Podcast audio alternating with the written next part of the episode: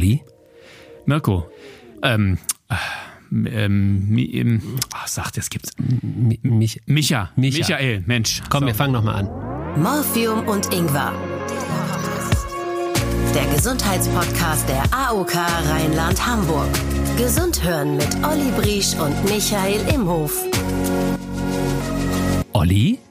Micha. So, jetzt haben wir's. Yes. 126 plus 374 ergibt, Äh, Moment. ja, während ihr rechnet, von uns beiden schon mal ein Hallo. Schön, dass ihr uns nicht vergessen habt. Hier ist Morphium und Ingwer, der Gesundheitspodcast in Zusammenarbeit mit der AOK Rheinland-Hamburg. Wir beide haben eine gute und eine schlechte Nachricht für euch. Die gute, auch diese Folge unseres Podcasts wird wieder, ja, so, so, Ja? ne, das, das, das Ja, wird komm. schon so.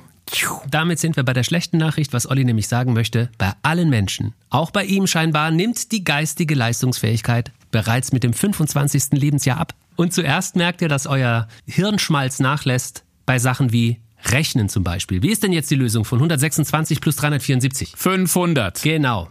Bis vor wenigen Jahren dachten Wissenschaftler, das Gehirn eines Erwachsenen verändert sich nicht mehr. Ist quasi ausgewachsen. Heute weiß man, unser Gehirn wird bis ins hohe Alter ständig umgebaut. Also ihr sollt euer Gehirn, egal wie alt, immer weiter fordern und nicht einschlafen lassen.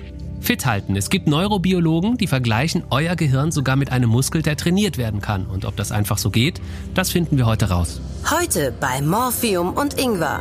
Alles gelöscht.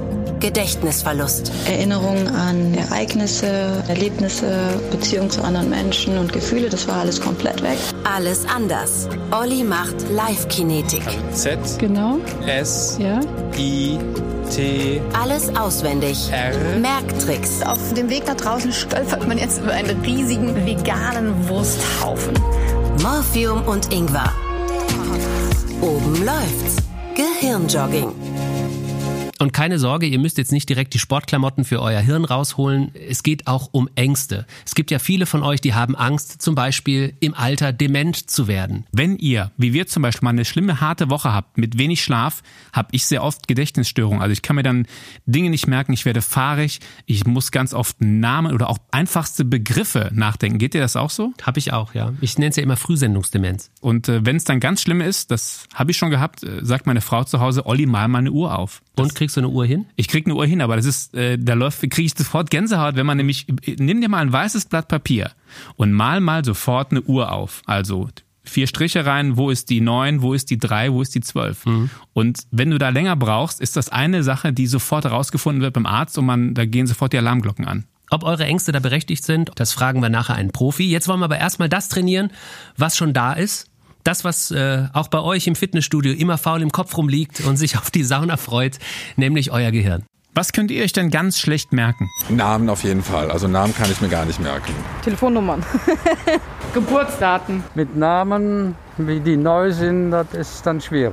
Meine Einkaufsliste. Ich mache mir meistens eine Einkaufsliste, weil ich dann sonst immer irgendwas vergesse. Wir helfen euch jetzt, damit das nie wieder passiert und dabei gibt es Unterstützung von einer Frau, die das sehr gut kann. Sie hat mit 16 Jahren Abitur gemacht, war danach mehrfach Junioren-Gedächtnisweltmeisterin, Gedächtnisweltmeisterin der Frauen. Sie hat unzählige Bücher geschrieben, unter anderem Lassen Sie Ihr Hirn nicht unbeaufsichtigt und heute bringt sie euch das Merken Lernen bei. Christiane Stenger. Grüß dich, Christiane. Hallo ihr beiden. Schön, dass du unseren Termin nicht vergessen hast. Ja, das freut mich auch. Wir möchten ja erreichen, dass äh, die Menschen, die uns jetzt gerade zuhören, sich den Namen Morphium und Ingwer merken. Wollen deswegen auch ein paar Tipps von dir haben, äh, die ganz konkret sind. Also mir fällt es zum Beispiel wahnsinnig schwer, mir Namen zu merken, Daniela. Ich weiß nicht, ob du das kennst. Äh, natürlich kenne ich das. Bei Namen und Gesicht, da gibt's natürlich einen tollen Trick, mit dem man sich äh, Namen und Gesichter besser merken kann. Zum einen ist es hier erstmal wichtig, dass man sich selbst sagt, ich möchte mir ab jetzt Namen merken und ich kann das auch, weil solange man sagt, ach, ich kann mir eh keine Namen merken, wird man sowieso Recht behalten, weil sich das Gehirn dann ja gar nicht erst richtig anstrengen muss.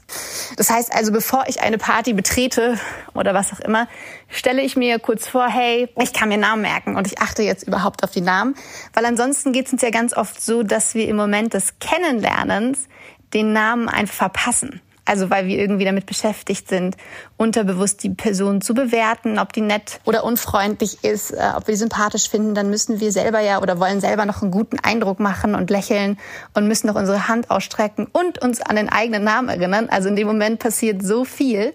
Und deswegen ist es total wichtig, dass man dann diesen Moment, in dem der Name fällt, Aufmerksamkeit schenkt. Und das kann man sich äh, leichter machen, wenn man da vorher eben gezielt schon darauf achtet, sich zu dem Namen ein Bild oder irgendeine Eselsbrücke zu überlegen. Zum Beispiel, wenn jetzt ähm, Anna sich vorstellt, dann kann man sich vorstellen, dass bei Anna eine riesengroße Ananas auf dem Kopf herumtanzt und bei Thomas sieht man vielleicht, wie Tomaten auf der Brille von Thomas tanzen. Und Gökan fährt gerne Kahn. Also es geht darum, irgendwas, was man mit dem Wort verbindet, zu finden. Das kann auch irgendwie eine Person sein, die man vielleicht kennt oder eine prominente Person, die man gerne mag oder nicht so gerne mag. Und dann versucht man daraus irgendein Bild zu bauen. Aber da frage ich mich ja wirklich, ist es nicht genauso schwer, sich zu merken, dass da die Tomaten im Spiel sind, da hinten eine Gurke und da oben tanzt eine Ananas? Das muss man wirklich ausprobieren, denn wenn man das ein paar Mal gemacht hat, vielleicht muss man ähm, zweites und drittes Mal durchhalten, aber dann sieht man, dass das eben gar kein Umweg ist, sondern dass mit der Zeit eben diese Bilder auch immer schneller auftauchen und natürlich auch immer besser im Kopf bleiben. Dabei ist natürlich auch wichtig bei diesen Techniken, dass man die Namen natürlich trotzdem ab und an wiederholen muss. Also es hilft zum Beispiel total, wenn man in seinen Kalender jeden Tag aufschreibt, wenn man neue Personen kennengelernt hat und einmal die Woche einfach diesen Kalender nochmal durchblättert, um zu checken, an welche Namen und Gesichter man sich noch erinnern kann. Denn Wiederholung ist eben so wichtig, weil wenn wir etwas Neues uns einprägen, dann entsteht so zwischen Gehirnzellen ein, ja, erstmal ein kleiner Trampelpfad. Und wenn wir die Information jetzt nicht mehr wiederholen, dann äh, wächst dieser Trampelpfad natürlich zu und die Information ist vergessen. Deswegen ist es so wichtig, dass man diese Information wiederholt und damit aus diesem Trampelpfad dann irgendwann eine Landstraße und dann auch irgendwann eine kleine Datenautobahn entsteht. Und diese Datenautobahn, die vergisst man natürlich nicht mehr so leicht. Kann man sowas auch beim, keine Ahnung, typischen Einkaufszettel, den man immer vergisst, äh, anwenden? Also, wenn man zum Beispiel Müsli mitbringen muss und Bananen und vegane Fleischwurst, dann stellt man sich einfach vor, dass man morgens anfängt, ähm, das Müsli einzupacken in eine riesige Salatschüssel. Also diese Bilder können wirklich übertrieben sein. Deswegen nicht nur ein kleines Müsli, sondern eine riesige große Salatschüssel mit Müsli drin. Jetzt packt man da als Deko irgendwie noch zehn Bananen oben drauf oder eine ganze Bananenstaude. Und auf ähm, dem Weg nach draußen stolpert man, stolpert man jetzt über einen riesigen veganen Wursthaufen. Und man fällt da richtig wie in so eine riesige Luftmatratze in diesen veganen Wursthaufen rein. Also diese ich bin Bilder gestern über Hähnchenbrust gefallen. Seitdem bin ich Veganer, genau. So kann es gehen. Also es ist wirklich umso bescheuerter, umso merkwürdiger, umso verrückter diese Bilder sind, umso leichter bleiben sie in Erinnerung. Und ähm, eine andere Möglichkeit ist zum Beispiel auch, sich diese Informationen an eine Route zu hängen. Eine Route ist ein Weg im Raum oder am Körper. Und man kann zum Beispiel, wenn man mit dem Einkaufszettel beginnt, an den Füßen starten und sich dann an den Füßen des Müsli vorstellen. Und dann könnte man sich vorstellen, dass es eine neue Wellness-Anwendung ist, die Füße in warmes Müsli einzupacken. Und dann wären die Bananen an den Knien. Und in der Hosentasche, dem dritten Routenpunkt, wäre dann noch die vegane Wurst. Und dann könnte man sich vorstellen, dass man in die Hosentasche greift und den Schlüssel rausholen möchte und man feststellt, dass der plötzlich aus veganer Wurst besteht. Olli versucht ja schon seit 15 Jahren Spanisch zu lernen. Er kann mittlerweile eine Bratwurst bestellen und eine Apfelsaftschorle. Mhm. Äh, gibt es vielleicht auch einen Trick für Vokabeln, wie man sich die einfach gut einprägen kann? Da hilft auf jeden Fall auch seine kleine Eselsbrücke. Sag mir mal ein spanisches Wort, was du dir nicht einprägen kannst oder was du gerne merken musst. Sumo, Sumo de Naranja, also der Orangensaft. Also dann würdest du beim Orangensaft könntest du natürlich Sumo, den Sumo-Ringer vorstellen, der ähm, immer jeden Tag ganz viel Saft trinkt, damit er so viel Kraft hat. Und der Naranja. Der Sumo-Ringer möchte immer ganz nah ran, ja. Genau. Schau, schon hast du äh, eine kleine Eselsbrücke für Naranja. Es ist also wie im Fitnessstudio, es nützt nichts, an den Geräten vorbei direkt in die Sauna zu laufen. Vollkommen korrekt. Auch wenn natürlich Entspannung auch super für unser Gehirn sein kann. Und das bedeutet eben auch, tatsächlich ab und zu mal Pausen zu machen. Aber man muss eben vorher schon mal kurz an die Geräte ran. Aber ganz wichtig auch zu wissen, dass man eben nicht 100 Prozent den ganzen Tag durchpowern kann, weil unser Gehirn eben auch mal Ruhepausen braucht. Und wir sehen es ja selber, dass wir jede Pause heutzutage mit unserem äh, blinkenden Geräten äh, füllen, die uns dann noch mehr Informationen in das Hirn ballern. Und unser Gehirn hat dann immer weniger Ruhezeit, auch mal das, was passiert ist, zu verarbeiten oder über etwas in Ruhe nachzudenken. Und das führt dann eben auch so zu Stress, wenn wir uns eben so viel ablenken lassen. Und das ist wirklich auch gut fürs Gehirn, sich bewusst mal Pausen zu nehmen und eben in dieser Zeit keine neuen Informationen auf sich einprasseln zu lassen. Dieser Informationsoverkill, dieser Dauerstress fürs Hirn, gibt es da eigentlich Erkenntnisse, dass das äh, tatsächlich schlecht ist für mein Gehirn? Natürlich erkennt man Veränderungen, dass wir einfach nicht mehr so konzentriert arbeiten können wie früher. Also dass man einfach äh, früher ohne Probleme mal so einen langen Artikel gelesen hat. Und wenn man jetzt anfängt, denkt man sich, ach, nach zehn Sekunden, oh, könnte es aber auch nochmal wieder irgendwie auf ein soziales Netzwerk schauen. Also unsere Aufmerksamkeitsspanne hat sich auf jeden Fall verändert. Auch Filme, die wir gucken, sind viel schneller geworden. Also Einstellungen in alten Filmen dauern viel, viel länger als heutzutage, weil sich unser Gehirn beziehungsweise natürlich schon verändert hat in dem Sinne, dass wir es gewohnt sind, mehr in kürzerer Zeit verarbeiten zu müssen. Also wir werden ja auch in zeigen Studien alle drei Minuten heute unser Arbeitsalltag unterbrochen. Im Grunde genommen, ja, sind wir schon eine gestresstere Gesellschaft geworden, einfach dadurch, dass wir andauernd irgendwie abgelenkt werden. Wenn du einen Auftritt hast und du musst dich total konzentrieren oder du hast eine Prüfung oder so, einige werfen ja so Traubenzucker vorher ein. Macht das Sinn? Also wenn die Prüfung nur ein paar Minuten dauert, ähm, dann kann es durchaus Sinn machen, weil man dann eben sehr schnell einen Anstieg der Energie hat, die aber auch sehr, sehr schnell wieder abfällt. Und dann gerät man quasi in ein Loch. Deswegen ist es, wenn sinnvoller bei einer Prüfung, am Schluss noch mal kurz etwas einzuschmeißen. Hast du zum Abschluss noch eine Inspiration für diejenigen, die uns zuhören, was neue Herausforderungen für den Kopf sein könnten?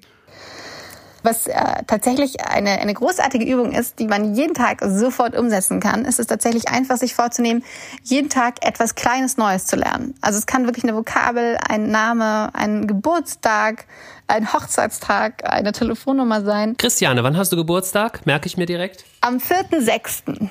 Vierter, sechster. Ich gratuliere dir äh, nächstes Jahr. Da kann man sich ein Schaf vorstellen, das gerne würfelt, weil das Schaf vier Beine hat und der Würfel sechs Seiten. Vielen, vielen Dank für die Tipps. Sehr gerne. Ich hoffe, ihr werdet das sofort umsetzen, also ganz schnell.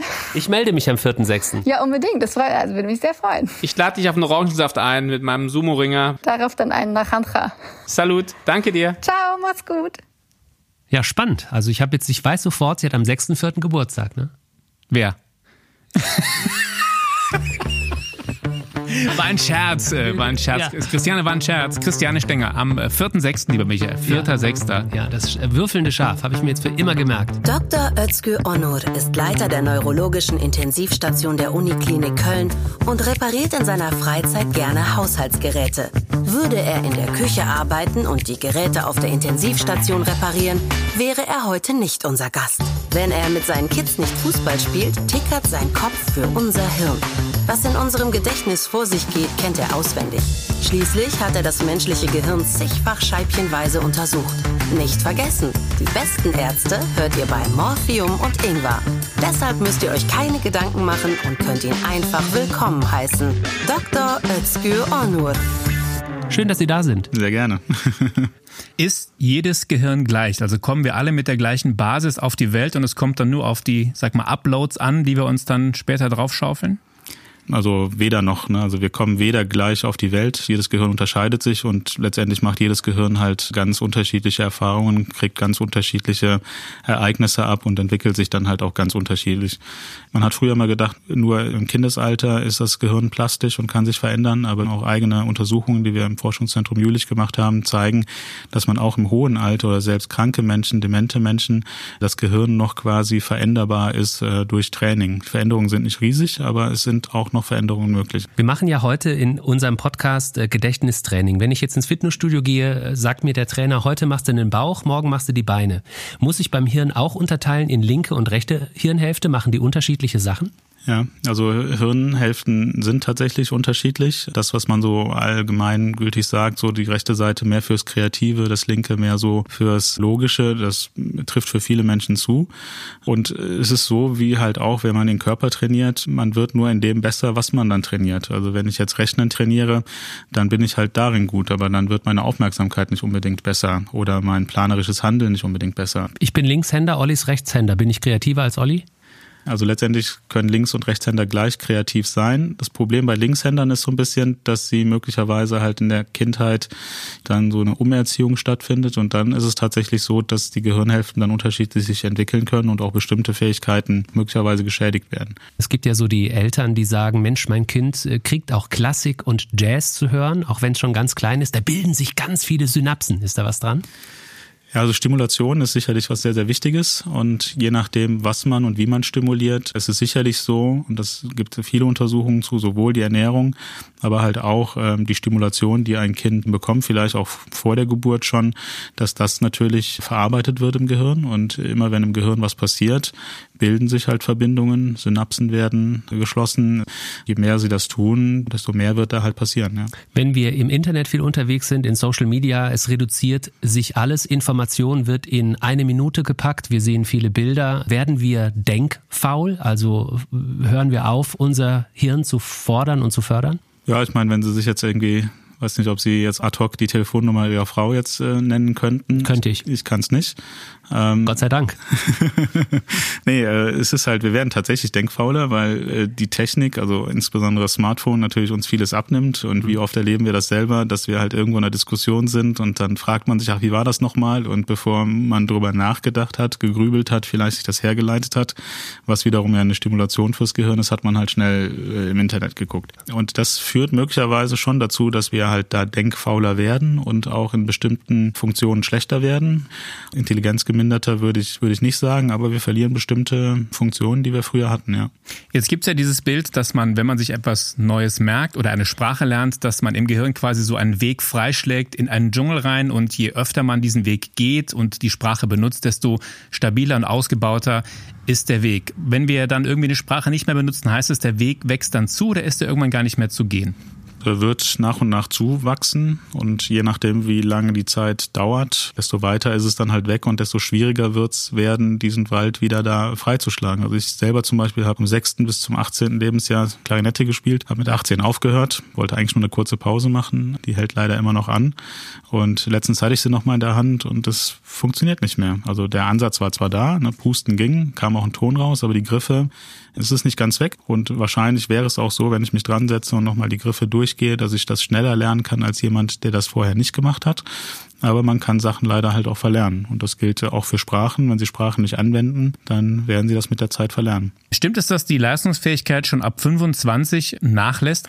Also ich hätte tatsächlich eher ein bisschen später gesagt. Da gibt es ziemlich große Parallelen eigentlich zu unseren Fußballspielern. Also unsere Nationalspieler hören auch irgendwie mit 36 auf. Mit 36 scheint irgendwie der Körper an eine Grenze gekommen zu sein. Und das gilt auch fürs Gehirn. Ähm, ab da würde ich sagen, kommt nicht mehr vieles dazu. Es gibt natürlich Sachen, die im Alter die man auch geistig dann besser macht. Soziale Intelligenz, emotionale Intelligenz kann sogar noch besser werden. Also da gibt's auch für Hochaltrige viele äh, Sachen, die die besser können als Junge. Aber was so die geistige Flexibilität, das Gedächtnis, äh, die Aufmerksamkeit angeht, alles, was so äh, ähm, schnell gehen muss, das nimmt ab 36, 35, 36 ab. Welche Komponenten sind denn in dem von Ihnen angesprochenen Alltag wichtig, damit unser Gehirn auf Zack bleibt? Also letztendlich ist die Stimulation wichtig und die Stimulation kann sehr unterschiedlich sein. Es geht jetzt nicht darum zu sagen, ich muss jetzt unbedingt eine neue Sprache lernen, aber es geht halt um die geistige Beweglichkeit, ähnlich wie wir halt ähm, uns körperlich betätigen. Wir müssen ja auch nicht, um fit zu bleiben, unbedingt immer einen Marathon laufen, sondern auch leichtere Sportübungen reichen da und so ist es halt fürs Gehirn auch. Es gibt leider so bestimmte Sachen, die halt unser Gehirn komplett kalt lassen, zum Beispiel das Fernsehen gucken. Äh, da denkt man zwar ja auch, irgendwie da passiert die ganze Zeit was, man hört, man sieht Bilder, aber interessanterweise gibt es viele gute Untersuchungen zu, ist es so, dass unser Gehirn beim Fernsehschauen eher abschaltet, wir eher in so einen Standby-Modus gehen. Man sollte nicht die Vorstellung haben, ich gucke jetzt besonders viel fern und dann tue ich was Gutes für mein Gehirn. Ja, Olli, da hörst du es wieder. Bewegung ist wichtig. Hab ich gemacht, auch für euch. Ich war beim Gehirnjogging. Nee. Morphium und Ingwer. Zusatzleistung. Und zwar habe ich mich dafür mit der Heike verabredet. Ich bin Heike Losen. Ich bin Expertin für geistige Fitness, Gehirn und Gedächtnistraining. So, und die Heike und ich, wir haben uns in einem großen Kölner Park getroffen, in dem meine Lieblings-Joggingstrecke liegt, Micha. der war gut. Nee, wo habt ihr euch wirklich gesehen? Ja, in einem Park, wo ich einmal joggen war vor Jahren. Und äh, das Ziel war, mein Gehirn zu trainieren und ich war irgendwie total heiß. Was machen wir jetzt? Was hast du vor mit mir? Ich habe jetzt die Sporttasche in meinem Auto gelassen, weil ich dachte, vielleicht geht's auch in normaler Kleidung. ja, ganz genau. Ja, wir machen ein bisschen Gehirnjogging Gehirnjogging, einfach mal ein paar Übungen, die ich dir zeigen möchte, was man so zwischendurch mal machen kann. Ähm, Gerade so beim Spazierengehen oder auch mal kurz stehen bleiben. Das mit dem Stehenbleiben hast du direkt gemacht, ne? Meine Paradedisziplin. Habe ich wirklich gemacht und es ist im Prinzip wie im Fitnessstudio. Wir machen Übungen, bei denen wir unser Gehirn trainieren wie einen Muskel. Es gibt sehr viele Fußballvereine, die auch Live-Kinetik zum Beispiel machen. Das ist ein Gehirntraining, was dafür sorgt, eben, dass das Gehirn besser vernetzt ist und dass man schneller denkt und äh, schneller eben Entscheidungen treffen kann zum Beispiel. Und ihr hört es am Sound, das mit dem Gehirntraining haben wir wörtlich genommen. Wir sind wirklich während des ganzen Gesprächs relativ zügig gegangen und dann hat Heike die ersten Übungen eingebaut. Du gehst rechts, links und dann ran. Also wie beim Tanzen, wie beim Walzer. Aber wir gehen nur vorwärts, ja? Also wir mhm. gehen rechts, links, ran. Und jetzt links, rechts, ran. Und wieder. So, wo haben wir jetzt gerade eben ran gemacht? Äh, links. Also ich fange jetzt wieder rechts an. Okay, dann mach mal. Rechts, links, ran.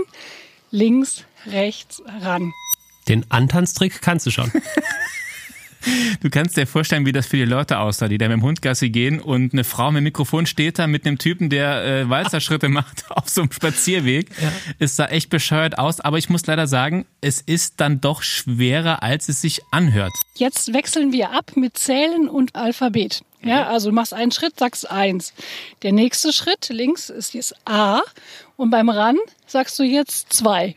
Eins, nicht seitlich gehen. Ah, ja, okay. Ein Tänzer im Blut. Eins. Okay, es gibt auch was weniger Peinliches, was ihr zum Beispiel morgens in der Bahn machen könnt oder im Stau an der Ampel.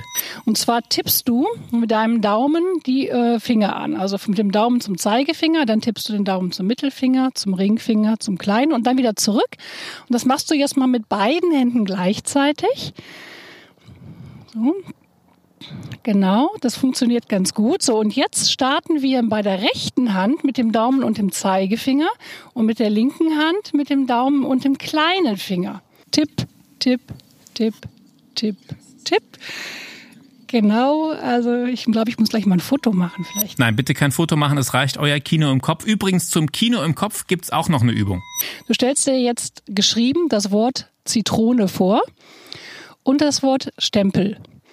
So, und jetzt buchstabierst du diese Wörter abwechselnd. Das heißt, erst den ersten Buchstaben von Zitrone, das wäre? Also Z. Genau. S. Ja. I.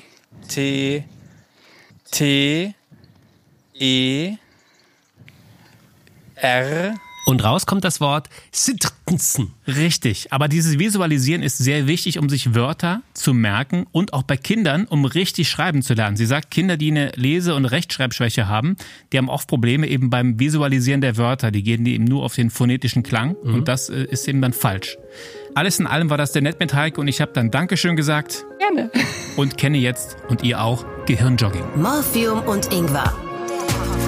Zusatzleistung. Dr. Onor, Sport ist also wirklich wichtig. Äh, ja, und wenn da noch irgendwie zum Beispiel was Soziales dazukommt, dann äh, ist das natürlich besonders gut. Also Tanzen wäre zum Beispiel sowas, wo vieles zusammenkommt. Koordination, Sie müssen die Bewegungsabläufe im Kopf haben, die auch abrufen, dann bewegen Sie sich auch hoffentlich. Okay, Formationsschachboxen, ich schreibe das auf.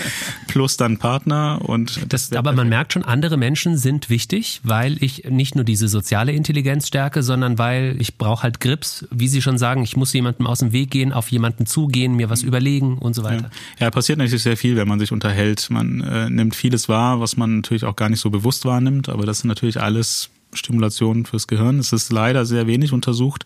Tatsächlich ist es so, dass halt soziale Isolation als eines der größeren Risikofaktoren angesehen wird für eine Demenz später. Da ist Corona jetzt auch nicht so passend zu, ne? Exakt. Also Corona ist äh, für diesen Aspekt eine Katastrophe. Ich habe auch viele Patienten, Demenzpatienten, die im Augenblick da gar nicht mit klarkommen und auch große Probleme haben, weil dann die Angehörigen sagen, ich kann den nicht mit rausnehmen.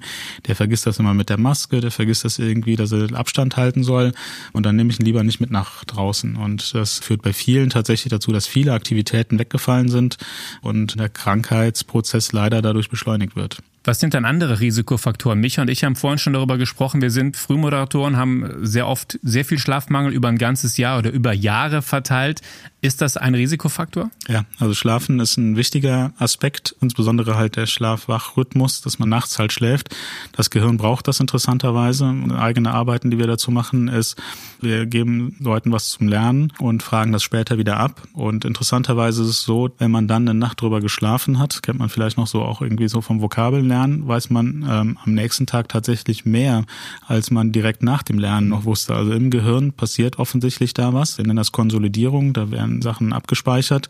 Und letztendlich muss das Gehirn sich halt auch nachts erholen. Und Schlafstörung ist einer der Risikofaktoren für eine Demenz und dass man Sachen dann auch schneller vergisst und mehr vergisst. So, nach der Antwort brechen wir ab. Ja. Wir suchen einen neuen Job, ich werde Bäcker. Ja. ja. Ich hätte noch ein paar andere Risikofaktoren. Gerne.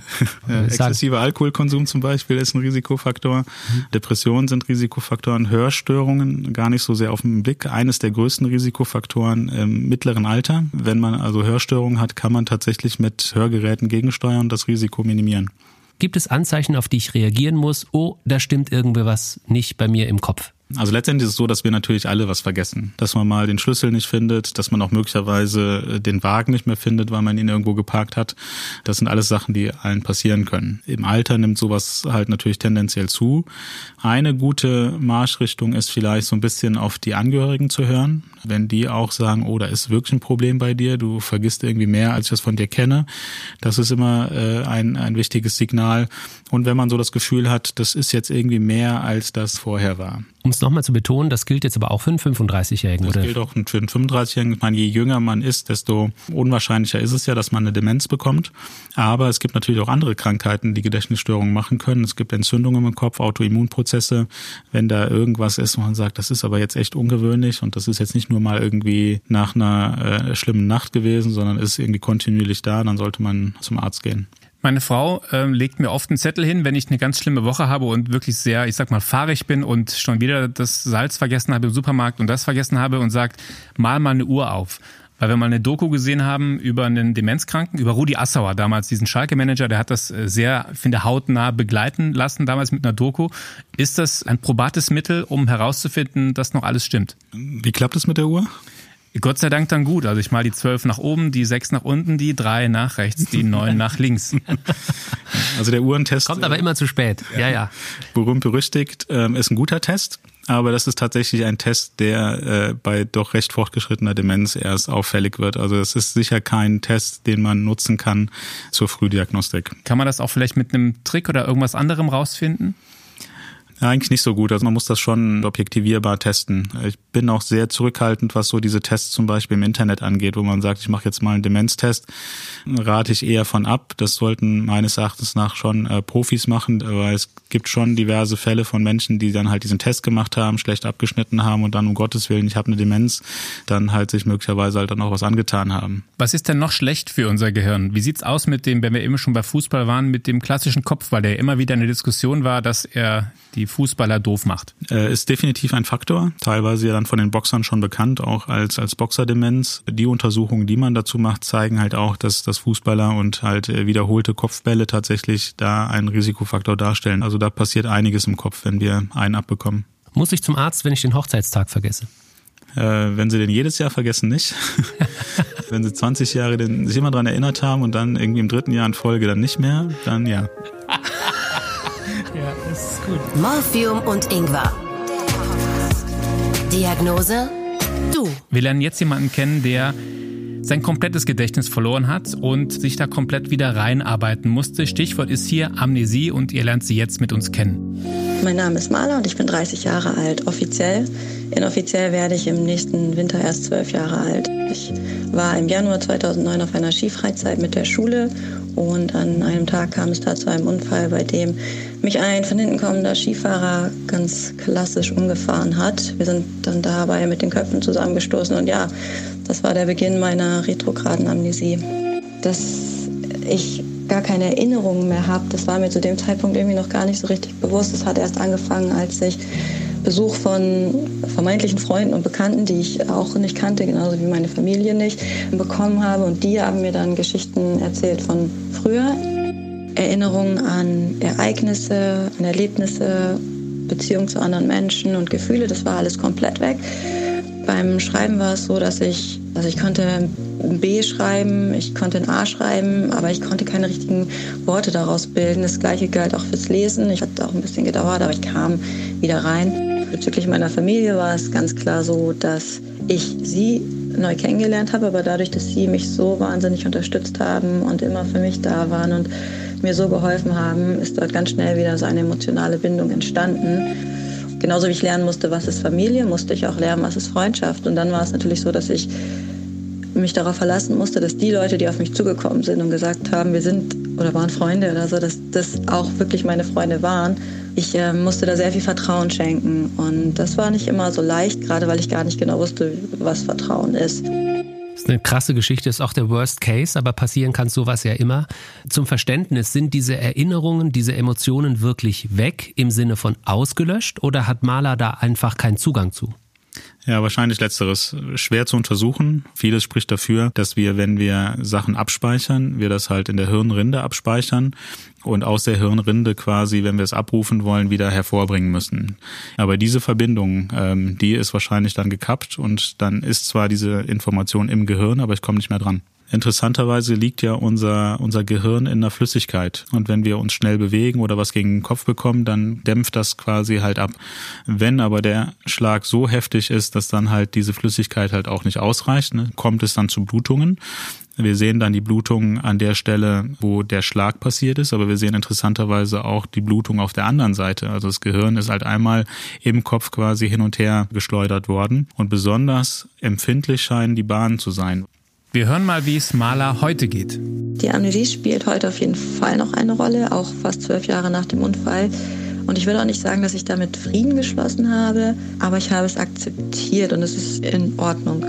Was sich ganz extrem, vor allem laut meiner Mutter, wohl geändert haben muss, nach dem Unfall bin ich extrem ehrgeizig geworden. Also einfach, weil ich anders auch gar nicht hätte im Leben wieder teilhaben können. Und ich würde auch gar nicht sagen, dass ich mit fachlichen Inhalten noch große Probleme habe. Sicherlich fehlt mir da immer noch relativ viel, aber es ist gar nicht so, dass das auffällt im Alltag. Aber ich merke natürlich, dass es mich auf einer emotionalen Ebene weiterhin begleitet. Dadurch, dass mir einfach meine komplette Kindheit und Jugend fehlt und auch wenn ich diesen Zustand gar nicht kenne, das zu haben, merke ich auch einfach, wie andere Leute davon berichten, wie es sie geprägt hat, wie sie davon zehren und ja, das fehlt mir. Morphium und Ingwer. Diagnose Du. Maler hat sich ihr Schicksal ja nicht aussuchen können und wir haben vorhin schon drüber gesprochen. Es gibt auch in meinem Umfeld sehr viele, auch junge Menschen, die tatsächlich Angst davor haben, dement zu werden. Kann ich irgendwie im Vorfeld schon etwas unternehmen, dass ich das niemals bekomme? Das äh, Problem bei der Demenz ist, dass der Hauptrisikofaktor das Alter ist. Also je älter wir werden, desto größer ist das Risiko, dass wir diese Krankheit bekommen. Was wir aber sehen, ist, dass das Ausbrechen der Krankheit vom Zeitpunkt her sich deutlich, deutlich variieren kann. Je aktiver ich im Leben war, geistig aktiver ich im Leben war, desto später tritt diese Krankheit auf. Und da rede ich nicht irgendwie von sechs Monaten im Jahr, sondern wir gehen schon davon aus, dass man das 10, 15, vielleicht sogar 20 Jahre nach hinten schieben kann, je aktiver man geistig im Leben war. Wenn man einen Beruf hat, der einen geistig äh, voll beansprucht, ist das super. Wenn man den nicht hat, dann macht es durchaus Sinn, sich halt Hobbys zu suchen, wo genau das dann eine Rolle spielt, abends am Wochenende, dass man da halt den Ausgleich schafft. Was empfehlen Sie Leuten, die jetzt zuhören, die sagen, ich möchte möglichst lange geistig fit sein und ähm, eben nicht denken, ach, das schaffe ich nicht mehr, ach, lohnt sich nicht mehr, aber ich gucke Fernsehen? Also es lohnt sich immer. Das ist die erste Message. Es ist nie zu spät anzufangen. Es ist wichtig, gesund zu leben, was Ernährung angeht, Bewegung angeht, Rauchen angeht. Also all die Risikofaktoren, die wir von anderen Krankheiten kennen, die sind so interessanterweise eins zu eins auch aufs Gehirn umzusetzen. Und äh, wenn Sie das beides beachten, gesund zu leben, plus versuchen geistig möglich aktiv zu sein, haben Sie eigentlich das Beste schon gemacht. Wichtig bei dem geistig aktiv sein ist, dass Sie was machen, was Ihnen Spaß macht. Der Schachworkshop, wenn man gar keinen Bock hat. Ja. Das macht keinen Sinn. Auch mit 50 äh, noch Chinesisch zu lernen, traue ich Ihnen jetzt nicht zu. Danke, ist nett. Sorry. Ja. Ähm, aber es gibt halt durchaus andere Sachen, die man halt machen kann und wichtig ist, dass man halt was macht. Also, ich fange an mit Mandarin, wenn ich 30 bin mhm. und äh, Olli geht weiter zum Griechen, ne? also zu Fuß, zu ja, Fuß, frische Luft. Ja. Aber Puh. Herr Honor, das war sehr spannend. Wir hätten eigentlich noch die Frage, warum sagen die Leute dumm wie Brot? Ist Brot tatsächlich dumm? Das schaffen wir leider nicht mehr. Können Sie ja mal erforschen für den nächsten Podcast. Es Das war sehr spannend und Danke. ja, wir hören uns wieder, wenn Sie Chinesisch können. Vielen lieben Dank. Das war Morphium und Ingwer. Ein ganz schön gesunder Podcast. Moderiert und produziert von Olli Briesch und Michael Imhof in Zusammenarbeit mit der AOK Rheinland-Hamburg, die Gesundheitskasse. Du hast noch Fragen zum Thema Gesundheit? Klick auf vigo.de slash morphium-ingwer. Dort findest du auch Infos von den Gesundheitsexperten der AOK. Olli und Micha freuen sich mega über positive Bewertungen, viele Sterne oder Kommentare. Das pusht ihr Ego. Also tu ihnen den Gefallen. Abonniere ihren Podcast und sei gespannt auf die nächste Dosis Morphium und Ingwer.